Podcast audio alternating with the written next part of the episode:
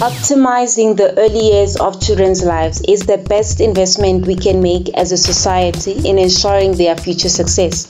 Good morning, Radio 2000 team and the listeners. My name is Precious, the co founder of Little Dream Corner, an early childhood development center situated in Pretoria North, where innovative learning happens. We take children from one year up until six years. We are available on the following platforms WhatsApp 061 440 and our website is www.littledreamcorner.co.za. To our parents and caregivers, remember children are not things to be molded, but people to be unfolded. Our song request is The Night by Avicii. Thank you.